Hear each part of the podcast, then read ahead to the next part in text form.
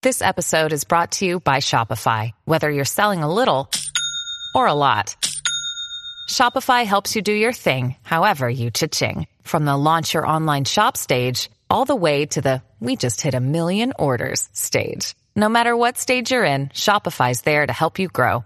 Sign up for a $1 per month trial period at shopify.com slash special offer, all lowercase.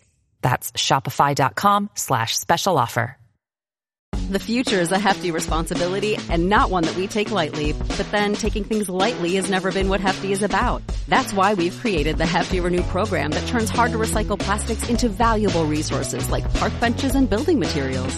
To participate, simply fill up an orange Hefty Renew bag with accepted items, tie it up, and drop it in with your regular recycling. That's it. It's that easy. It's time to rethink recycling with Renew.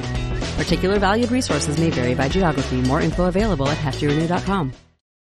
Hello, and welcome to this episode of Matterfile, where I had the pleasure of talking with the analyst, academic, and translator Mr. Shintaro Hara on the insurgency in the deep south of Thailand. The deep south of Thailand, or the Thai border with Malaysia, is something I've been wanting to talk about ever since I did the episodes on the history and politics of Thailand. It's an insurgency that gets much less coverage than it's actually due because there is a population of disenfranchised Malay Muslims who occupy the area that is currently under political Thailand. It's an area that's been long neglected, and our conversation talks about why developmental strategies implemented by an unstable government in Thailand are oftentimes incredibly ineffective at addressing people's grievances from the region itself. The Patani region is one of the poorest regions in Thailand, and we talk about the kinds of reform that are necessary to help the region recover, its cultural practices be acknowledged at a national level, and why the right to self determination is incredibly important to most people in the area.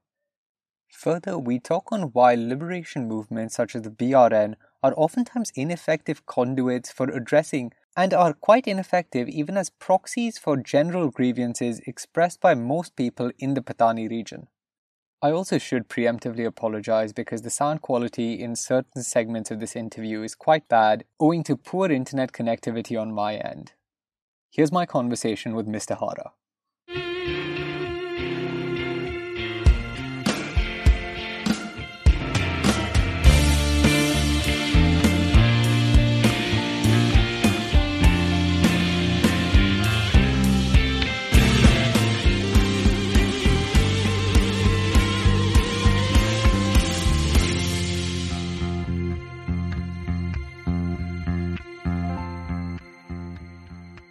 Hello and welcome to this episode of Matterfile, where today I have the pleasure of being joined by Mr. Shintaro Hara, who is a scholar and a translator who's living in the Patani region of Thailand today and works on the Deep South insurgency in Thailand. Thank you so much for joining us today, sir. You're welcome, and nice to see you. Nice to see you. I think the place I want to start with mm-hmm. is the history of the insurgency. So, who are the Patani Malay Muslims? What is their historic background? And why is there an Uh-huh. insurgency in the deep south of Thailand today? Okay, um, it's a very big question. So now let me start uh, from the uh, kind of a historical background here. This region was southernmost part of Thailand. Used to have um, a Malay kingdom, and the status of it is um, not very clear uh, whether or not this was um, independent sovereign uh, country or not because um, this country, of course, has a uh, their own uh, ruler, which is called Raja, right? Uh, but at the same time, they also sent uh, tribute to the uh, Ayutthaya kingdom. So this is why the uh, Thailand or the Siam, Siam, Siam kingdom claimed that this region has been their own land. But for Malays, this is something unacceptable because they regard this kingdom as an independent kingdom and invaded by Siamese and finally annexed and also colonized by them. So, um, as a background, there are two uh, two different uh, way of seeing uh, this region. From Thai point of view, this has been a part of Thailand from the uh, long past. But for Malays, this is their own land, which used to be an um, independent kingdom, which was uh, annexed and also colonized without any consent from the local people. So uh, this is so to say a kind of a historical background. And then um, this uh, part of uh, world uh, was invaded by uh, Siamese in 1785, around more than 200 years ago. And then since then, it was almost officially under the control of Thai. But at that time, um, this region still kept some kind of a high level of autonomy. So even the uh, rulers must uh, be, uh, you know, acknowledged by Thai, but they still have their own uh, uh, regional ruler. But after uh, the Bangkok Treaty 1909, the borders between these two countries are demarcated, and since then this part has been officially annexed into uh, into Thailand or uh, Kingdom of Siam at that time. From uh, the local Malay Muslims' point of view, this arrangement was done between two colonizers. One is a Thai and the other one is a British, right? So to say, the starting point of the uh, Thai governance in this region is uh, conducted without any assent from the local people. So this is why the uh, viewpoint to see this part of land as a colonized uh, region still remains to this day. So this is a kind of a ideological back background. So after this uh, part of uh, land was uh, formally annexed into Thailand in the early 20th century, the local people continued to struggle to fight against Thai dominance or Thai governance, and they demanded a high autonomy. Their struggle has been had been uh, unsuccessful, and uh, in some occasions almost brutally suppressed. Especially, uh, there is one important figure who is called Haji Sulong. He was a religious leader in this region and also uh, politically participated in the movement of the people.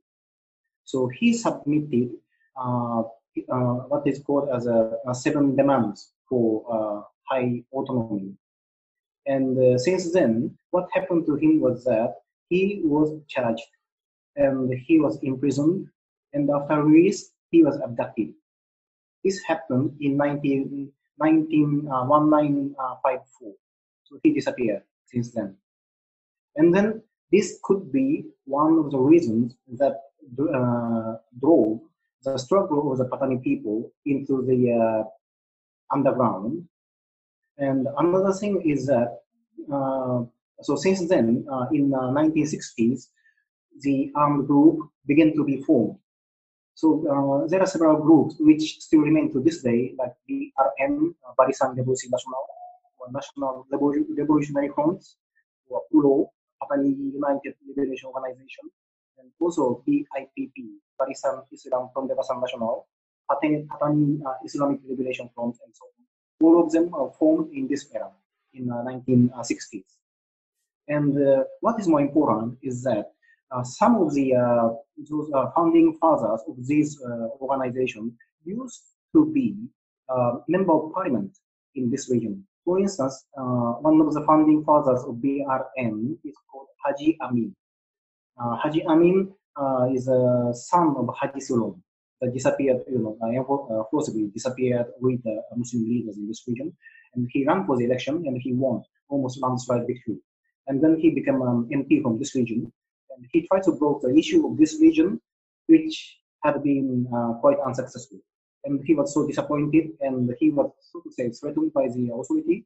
And finally, he ran to Malaysia and become uh, one of the founding members of the BRI. And another example is uh, another man who was son of the last Raja of the Saiburi district. And he also ran for the MP and also he won from Narathiwat province. so one or two times I think he won the election.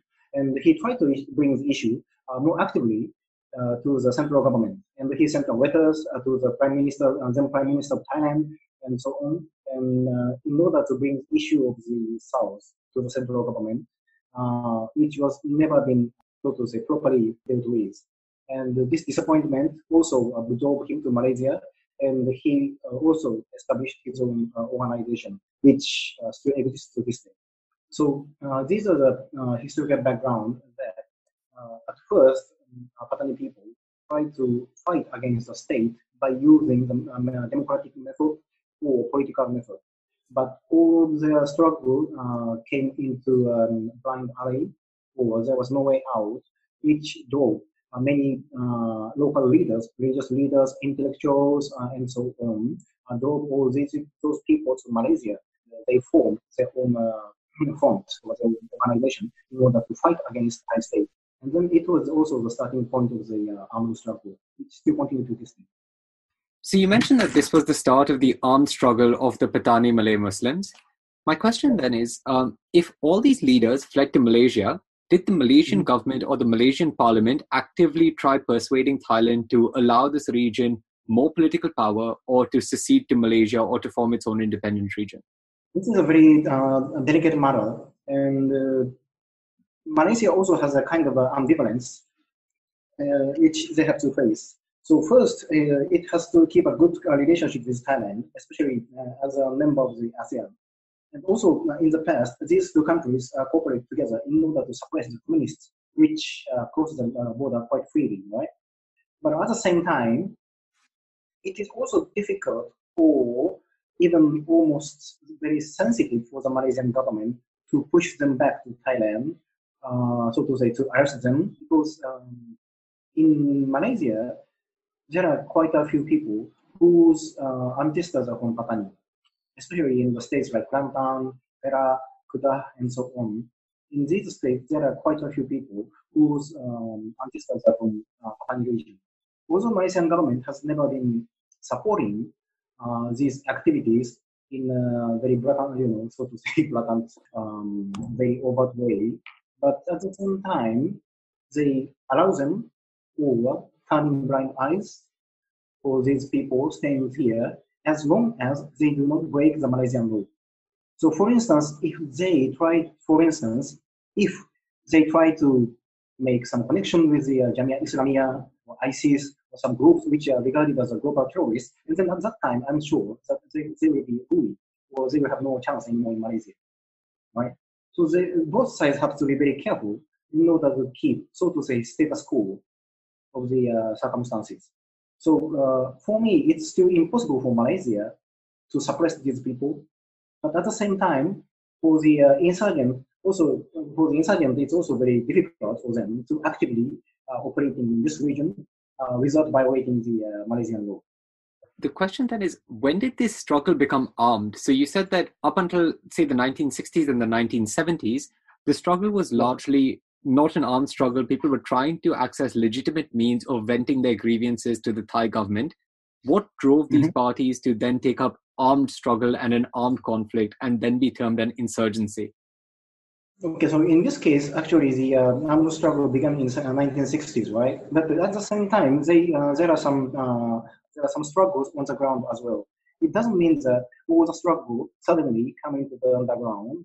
So uh, some parts of the struggle go into the uh, underground and uh, they stage some uh, armed struggle. But at the same time, there are struggle on the surface as well, like the example of the very uh, big demonstration, which has been uh, hugely neglected in the Thai history. But there was a very big demonstration in 1975 uh, in Patani, and at, the, at one some peaks, it was joined by hundred, hundreds of thousands of people. And this is a very huge number because the entire population of Patani at that time is probably more than just above uh, 1 million. So this was a really huge political movement. And this kind of movement continued almost to this day. So for instance, you know, I think it was yesterday, there was a, a demonstration against the military government in Mena province, which was organized by the youth. So this, uh, even if there is a military struggle, it doesn't mean that the struggle on the surface will stop. So they also try to, Patani people, so to say, try to struggle or try to channel the problem by using several ways. So in my understanding, the uh, armed struggle or underground struggle is just one of the ways. And also it could be the main way, but as well, uh, at the same time, we cannot discard the existence of this uh, legal or democratic struggle on the surface.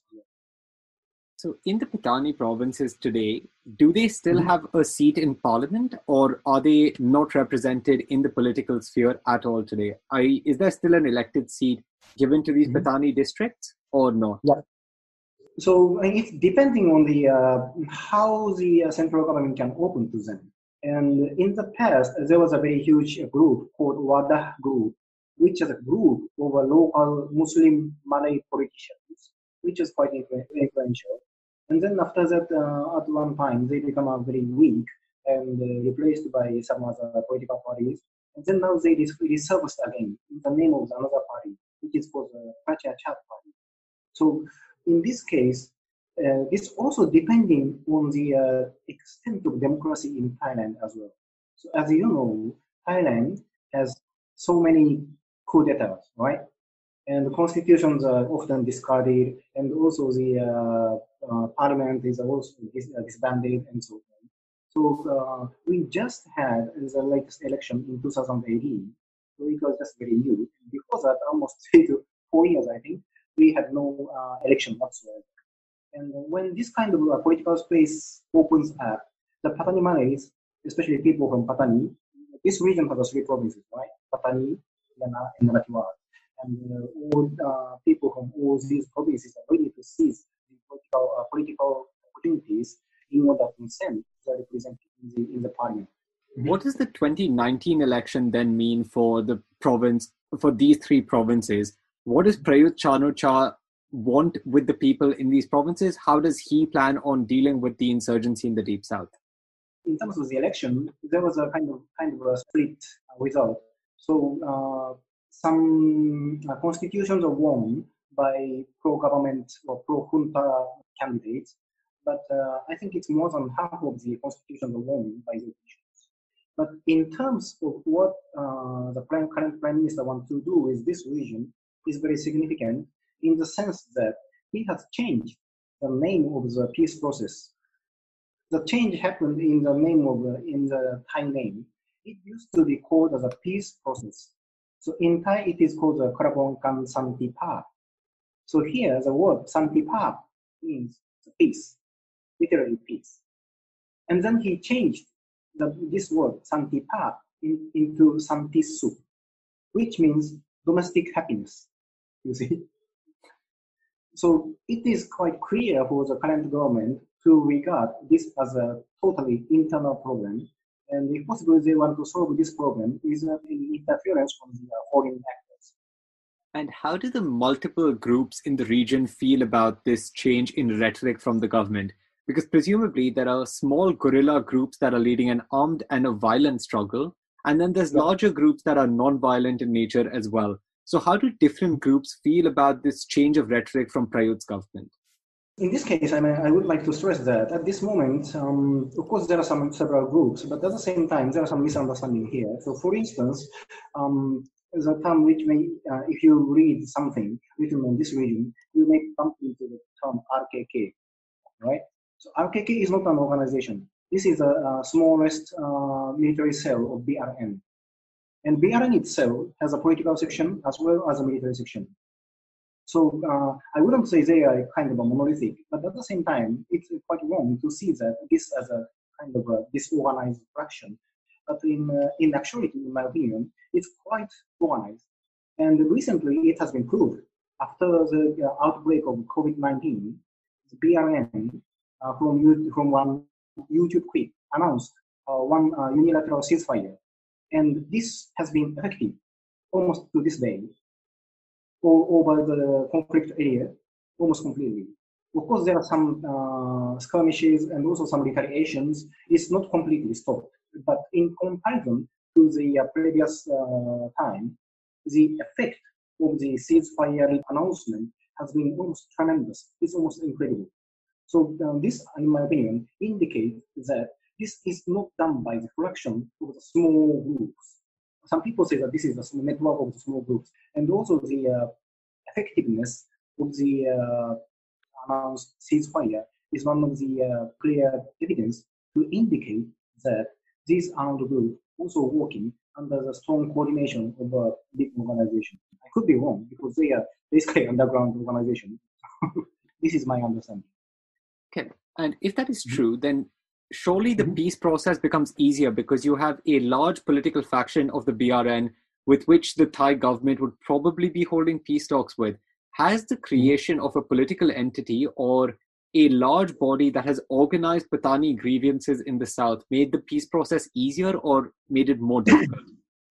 Okay, so as you said, if if really BRN can be a political representatives of the uh, Patani people, it must be very easy for them to voice up the issues, and also the peace process must go uh, very smoothly, right?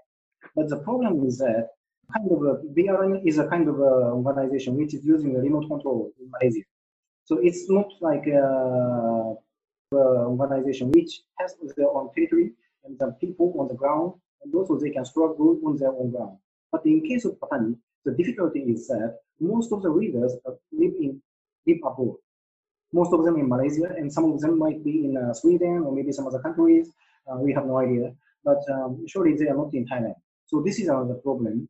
To what extent they can be a political representative of the local people, and uh, this is a kind of a challenge also for the BRN in order to consolidate this aspect. In my opinion, so far BRN has been successful, or at least they have been effective in the military struggle since uh, 2004 when the uh, recent um, wave of the violence erupted. But uh, on the other hand, since that time to this day, the political struggle has been very slow or very ineffective. So for this reason, I wanted to find, so to say, sustainable solution for this conflict. I suppose and I believe that the political, so to say, uh, political empowerment, empowerment of the BRN is a kind of a necessary condition. I want to move slightly more towards the actual region and what is going on on ground in the Patani region, because you, of course, live in the Patani region, and you mentioned that there is a disconnect between the people on ground and the people in Malaysia that hold power. Yes. On ground, uh-huh. what is the economic situation of the Patani region like today? Is it economically much worse off than other regions in Thailand? If so, mm-hmm. why is this impoverishment there and what is being done to solve it? It's a very difficult question because it could be answered in many ways. So, first, we cannot uh, dis- uh, dismiss the uh, impact of the COVID, right? So, of course, you know, uh, it's not only here, but all over the country, uh, all over the world, I would say. The economic situation has been uh, quite bad. But at the same time, I also conducted some interviews from the uh, civil society members and also the uh, local merchant and so on. And most of them agree that the impact on this region is not as big as other parts of the country, except certain regions which has been largely dependent on the uh, border trades, like you know the border cities with, Malaysia and heavily affected. But if you come come into this region, Patani province, which doesn't border with Malaysia, you can see that actually economic is, and I cannot, you know, I cannot present you the uh, uh, actual figure, but many people has a feeling that the economic activity has been more active. and uh, many people try to seize the uh, opportunity for uh, waging on some something new. So here, ironically, after the COVID, almost all other parts of the country has been affected. But in this region, it has a counter effect, so to say, something different happened because after the ceasefire, many people mentioned that regional uh, tourism has been developing. So there are many places which, uh, which had been um, inaccessible now become accessible, and people are ready to go there, going for camping, doing things and buying things, and you know, and so on mainly these areas located in the forest or in mountainous regions and so on, remote areas where people used to fear to access because they are afraid of the uh, violent incidents. But because of the uh, ceasefire, now people can, uh, so to say, make a um, good plan and they are um, there to go certain places which they used to be afraid of. So uh, there are kind of a, of course, you know, I wouldn't deny that you know, this is affected by the COVID and also some other things. And also, uh, in general, this region has a very low income as well. But at the same time, I wouldn't say this is because of COVID, but there's a kind of a positive impact from that as well. But uh, in general picture, this region has been regarded as one of the poorest regions in the region. Uh, sorry, poorest region in the, in the country. And uh, the government tried to So put a large amount of uh, budget for the, uh, so to say, development, uh, but the development is not something, some development has been brought about in the way which is not necessarily in accordance with the local, what the local people want. So recently the government is trying to open up an industrial area in the Chana district from Songkhla province, which is still part of the conflict region. And they try to host, you know, to chase away the, local people and open up a huge industrial area. And now there are people who are supportive, who can you know, get some benefits from the, uh, this project. But uh, according to my observation, most of the local people are against that because they are going to lose. So uh, this is an example that it's always it's even the development brought by the government can be the reasons of the conflict as well. So this is a, in this uh, in this aspect, the government has not hasn't been careful enough in order to deal with this sensitive issue. This is all new news to me because I haven't read about about any of this online because I read that the government is trying to provide development aid to Patani regions and regions in the yes. south, but that aid is yes. not being effective. And I think you explained it really well as to why that aid is not being effective and why those funds are not actually helping local populations on ground. I think the second yeah. question out of this then mm-hmm. is if this is one of the poorest regions in Thailand, how mm-hmm. are the insurgency groups like the BRN actually mm-hmm. getting money? Where do they get the money from? How do they generate funds for their activities? Okay, so this is a very good question, and also this has been a big uh, mystery for them, mystery for the researchers as well. So uh, in the past, we know that they um, gathered uh, one baht per day from the members. But uh, as far as I, I, I guess, been abolished. So uh, at this moment, we have I have no idea how they uh, try to raise money for the struggle. But at the same time, I also have to agree with the very fact that their struggle is a very kind of economic. So uh, they use a, they have never used, so to say, military vehicles, and also they do not have the regular army or even if they have a regular army, the number is very extremely small, right? Unlike in the past. So now their, their strategy seems like they try to sustain their own struggle, but in a low cost way, as low as possible. So this is my understanding. But at the same time, where the money come from is a, another good question. And also in this aspect, I, I suppose that one of the sources must be uh, the money they can earn from Malaysia and also there could be some uh, money collection from uh, in the region. So, uh, and also for your information, in this region, although the GDP itself is very low, that uh, hundreds of thousands of people going to Malaysia in order to work in restaurants. So the accurate number is not known because um, uh, quite a few of them go to the go to Malaysia quite legally actually, and only uh, some portion of them are registered as a migrant labor and uh, most of them are kind of, so to say, legal laborers. And uh, they also generate some some amount of money, which is not uh, documented in any any kind of the economic statistics in Thailand. So there are some kind of unknown parts in terms of the economy in this region. And also there are some some people say that uh, they get money from the uh, illegal businesses or the uh, drug dealings. But as far as I know, this is highly unlikely. I wouldn't deny the very fact that some members are involved in this kind of illegal business, but it's not done in the uh, organization way. Because um, basically you have to know the local influential people who are local mafias in order to conduct these. And uh, in some cases, like in the, some border areas, illegal, you know, the uh, illegal uh, petrol imported, uh, smuggled from Malaysia, openly sold so if this is the money, you know, the uh, financial resource for the insurgent, it is impossible for them to sell in this way. Uh, in all, I, I am I'm, I'm, very sorry that I cannot answer your question directly because I'm afraid that no one can answer in a very precise way, except those who are in charge of the uh, financial affair of the these insurgents. Uh, but what I, I, might say is that uh, they still uh, try to keep the struggle as you know, so to say, not costly as uh, cheap as possible. And uh, for this reason, they expanded uh, their own uh, kind of a regular, regular army, which they used to have in the 80s and 90s. But they, at this moment, I'm quite sure number is very, very And uh, now they use the strategies of the uh, terrorism or by uh, using violence in the cities and also in the roadsides rather than encountering in the forests or in the mountainous regions.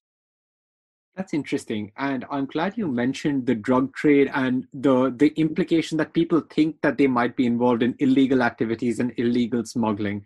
Because yep. from what I've read, even the government, the previous government before Prayut, thought that the mm-hmm. Deep South was responsible for a lot of illegal trade and a lot of illegal drug trafficking across the border.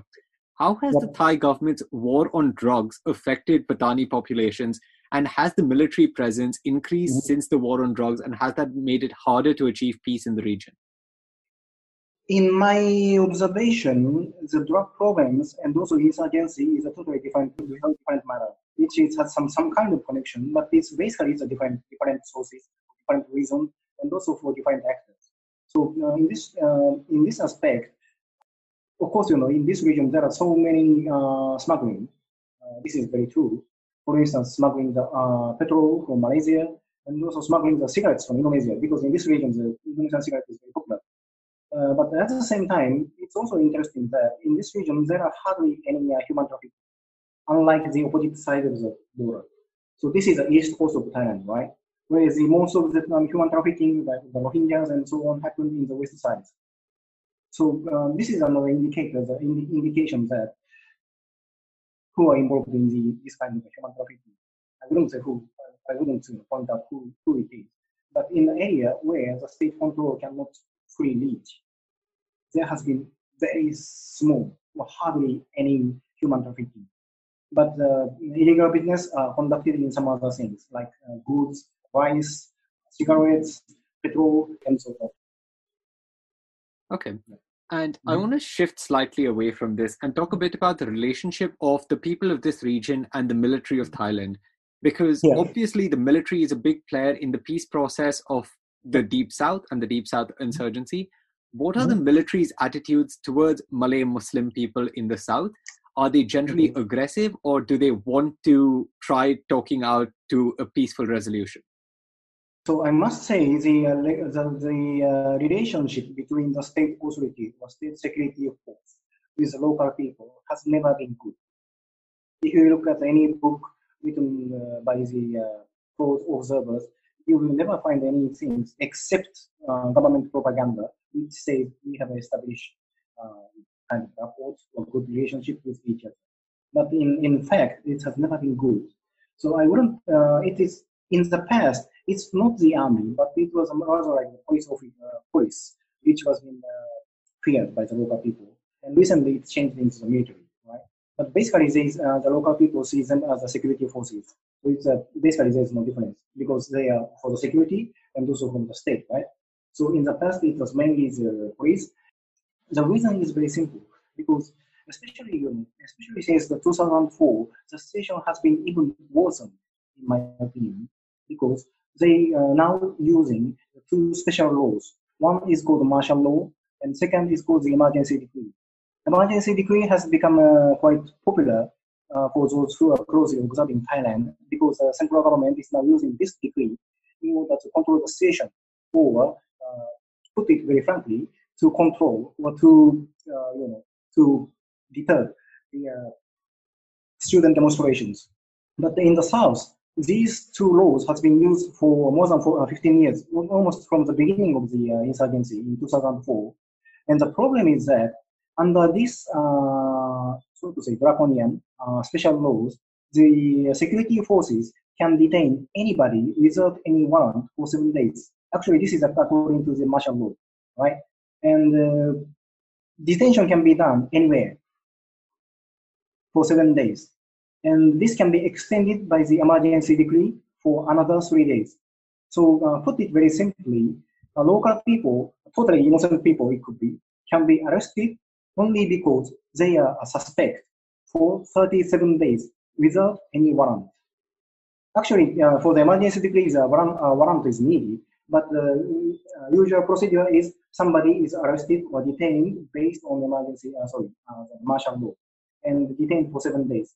And during these seven days, the authority prepared the arrest warrant for this guy in order to extend his detention based on the emergency decree. And uh, until this day, allegations of torture has been has never been stopped. And uh, if you uh, worked with uh, human rights lawyers or human rights organizations in this region, there's nobody who can deny the existence of torture done by the military forces. And also, there are several, uh, as far as I know, one uh, unnatural deaths which happened during the detention. So, for this reason, uh, it's I think it's quite natural for the local people to regard the security force of the state as a, as a threat rather than the, uh, their protector or the guardian. Okay, that's really worrying. Um, now my question is to do with what do the Patani people actually want? Like there is clearly unrest. They clearly do not like the way the Thai state has been treating them. What do they want? Mm-hmm. Do they just want simple recognition? So do they want the Patani language to be recognized in Thailand and more political inclusion, or do they want a separate state and some degree of autonomy for that region? So this could be vary from one, one person to another. So for the uh, most extreme guys, Patani must be independent. But for some people are very happy with the Thai state, and also because because they are part of the, this uh, state, and they can be rich, they can be powerful, and they can be anything. So some people do not want to have any change. But in general, I might say um, not many people are very happy with the current situation. Just like in uh, the other part of the Thailand, that you know um, they need some kind of justice. So in my opinion, this could be wrapped into just one or two words. It could be right to self-determination. So right to self-determination could be just having an elected mayor or partial autonomy or high autonomy or even independence, right? So it's on, on the line of the self-determination, but the degree of what they want could be different, right? So some people just want, um, they, some people can, can accept nothing but uh, independence, but for some people, high autonomy is good enough. For some people, just decentralization or devolution, or even just you know the status quo. So it could be different. But the recognition of the, uh, so to say, the identity is uh, part of that. So in my opinion, the recognition of the uh, first is that in Thailand, in the uh, identification card, the nationality is Thai and ethnicity for everybody is Thai, which is, in my opinion, this is not academic. Academically speaking, this is unacceptable because this uh, Thailand Thailand has a lots of ethnicity, right? Like Chinese and also Hill tribes and Malays and so on. For instance, I get married with a I'm uh, Malay Muslim here, and she is Malay, and I'm Japanese. And uh, my children, on the birth certificate, the ethnicity is Thai. It's impossible. My sons, my, my children has no Thai blood actually. It's Malay and Japanese, right? In this case, the state itself is too nationalistic to allow, so to say, genuine diversity. And uh, this kind of stiffness might drive some people become to become more, uh, so to say, radical. So in this case, in my opinion, the Thai government should be more open to the diversity and also the recognition and so on. Otherwise, my my uh, my concern is that this stick policy might push more people to the extent of the independence or high autonomy or anything like this, rather than the uh, they are capable of doing any kind of uh, reconciliation or compromise. So under the current situation, it's very highly risky, and also, in my opinion, it's quite unclever for the Thai state to using the iron fist approach. So at least it's uh, compared to 10 years or maybe 15 years ago, the situation has been improving because now at least, even there is there has been almost no progress, but we still have the flame of the peace talk, right?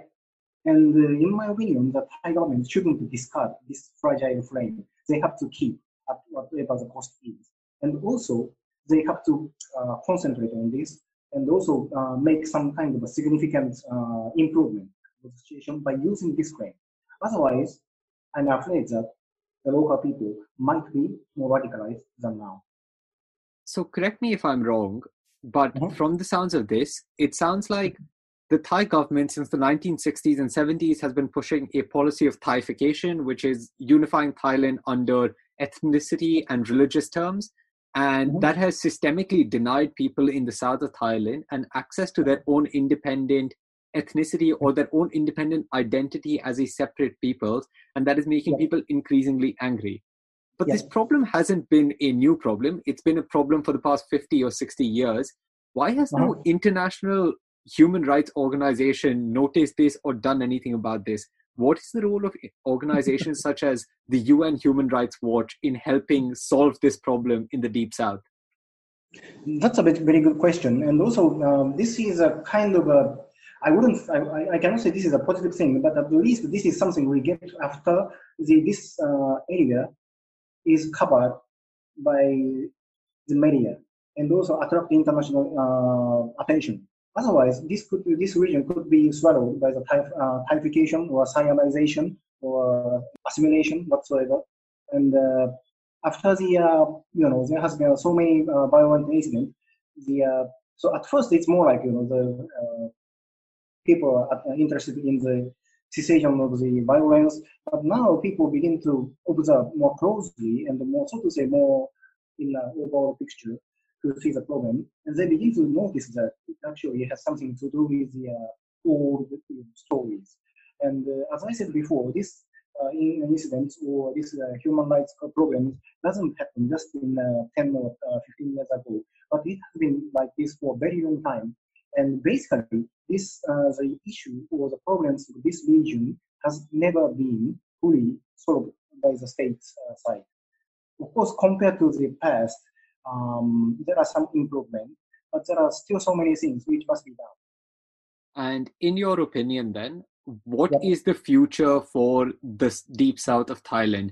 Do you think that there is a peaceful resolution that is going to come soon because of the current ceasefire, or do you think the conflict is going to stretch out over another 10 or 20 years? What do you think is going to happen now?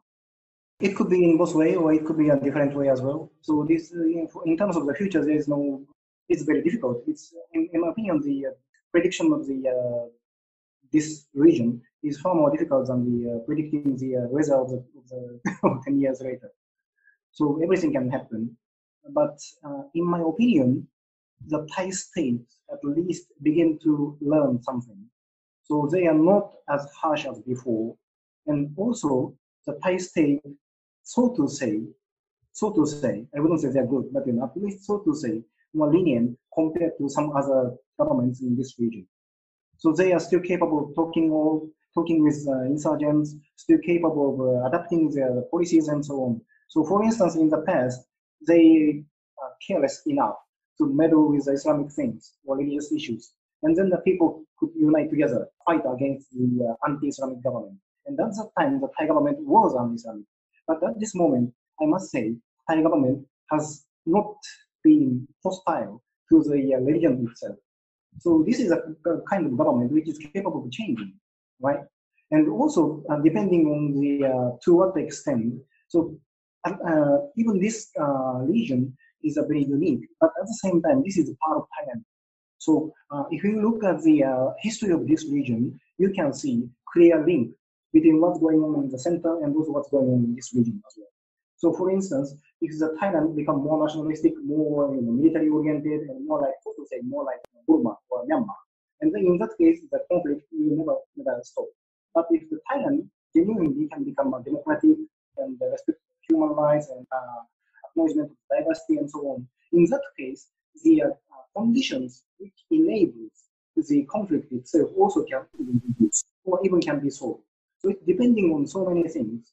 But the one of the main factor is uh, what Thai government could be in the in the future. So the in my opinion, the, uh, the future condition hugely depending on this as well, and also the uh, Malay people as well. But mainly this is still part of the highly centralized country called Thailand. So I'm sure that uh, any solution, any feasible solution, cannot happen per se in this region. But it has something very strong connection with what's going on in the center and how important is a stable central government in helping resolve this conflict? Because the Thai government, as you've also mentioned, has been overthrown several times by several different coup d'etats, and there are protests mm-hmm. going on currently as well. How important mm-hmm. is a stable center to coming towards a solution in the south? Yeah. So in this aspect, I mean, the, the, we have to be careful on, on, on, two points. One is that the uh, central government should be stable, and also, should, in my opinion, should be democratic right? So it's a, we need a very strong or stable uh, democratic government which is not meddled by the interference of the military or some other extra judicial things, right? This is the first thing. But at the same time, the central, the power is too centralized in Bangkok. It's amazing. even Thailand is uh, centralized in almost everything, not only power but also wealth, population, and so on. Everything is in Bangkok, right? So um, it's depending on the two things. First is a strong government, strong democratic government, or so to say, sta- stable government. But at the same time, this government should also be serious in terms of the decentralization. So they have to give up something given to the, the region. For instance, the, the decision making or the governance power, including the budgets as well. Now almost 70% of the entire budget is spent in Bangkok compared to the other region. So it's ridiculous. So in my opinion, this is another another crucial issue for the solution of the uh, conflict, which has been killed more than 7,000 people in, uh, in the last 16 years. And just lastly, before I let you go, are there any media sources like books or news media sources that you can recommend to our listeners to help better understand the insurgency in the Deep South in Thailand and the conflict of the Deep South? Um, unfortunately, uh, in uh, English, the uh, mm, source is uh, very limited, but maybe you can follow certain websites like uh, Pracha Thai, the news agency called Benar News, or uh, Thai English papers like uh, especially the Bangkok Post and so on. Although the uh, coverage is not very, not very wide enough or deep enough, but at least you can follow. And also, if you are interested in this region, what I can recommend is that uh, try to search from the net and also some other things. Um, you can find quite a few articles which you can read free uh, about this region. Actually, this region is very interesting region. So for uh, and also uh, things, many things are written in three languages: in English, in Bahasa Melayu, Malay, and also in uh, Thai. So in my opinion, this is a very highly over-studied region. So it's quite interesting, and you can find very different sources. But in terms of the uh, current development, it's still quite difficult. Uh, but um, try to follow these, uh, especially Benar News, and also if you read Thai, uh, Isara News Agency is another another selection. Uh, but um, I'm very sorry to acknowledge that uh, at this moment the uh, information uh, gateway is still quite limited. Thank you so much mm-hmm. for joining us today, Shintaro. It's been incredible having you, and I've loved learning more about the Deep South insurgency. And hopefully, for the people on ground, development and a mm-hmm. peaceful solution will come soon as a result of this ceasefire. Thank you so much for joining us today. Thank you very much. On another unrelated note, a friend of mine is working with this organization called Standpoint India. The organization is trying to build fora for better discourse on politics, economics, social justice, and society. And they're running a course on public diplomacy and soft power along with the India Foundation. Deadline for registration of this course is the 11th of November, and I encourage all of you to check it out because it looks rather interesting and might be a good start if you want to enter fields such as diplomacy and international relations. Thank you so much for listening to this episode of Matterfile, and I hope to see you next time. This has been about the Deep South in Thailand. It is Ryan here, and I have a question for you. What do you do when you win? Like, are you a fist pumper? a woohooer, a hand clapper, a high fiver. I kind of like the high five, but if you want to hone in on those winning moves, check out Chumba Casino. At ChumbaCasino.com, choose from hundreds of social casino style games for your chance to redeem serious cash prizes. There are new game releases weekly, plus free daily bonuses. So don't wait. Start having the most fun ever at ChumbaCasino.com. No purchase necessary. VGW. Void were prohibited by law. See terms and conditions. 18 plus.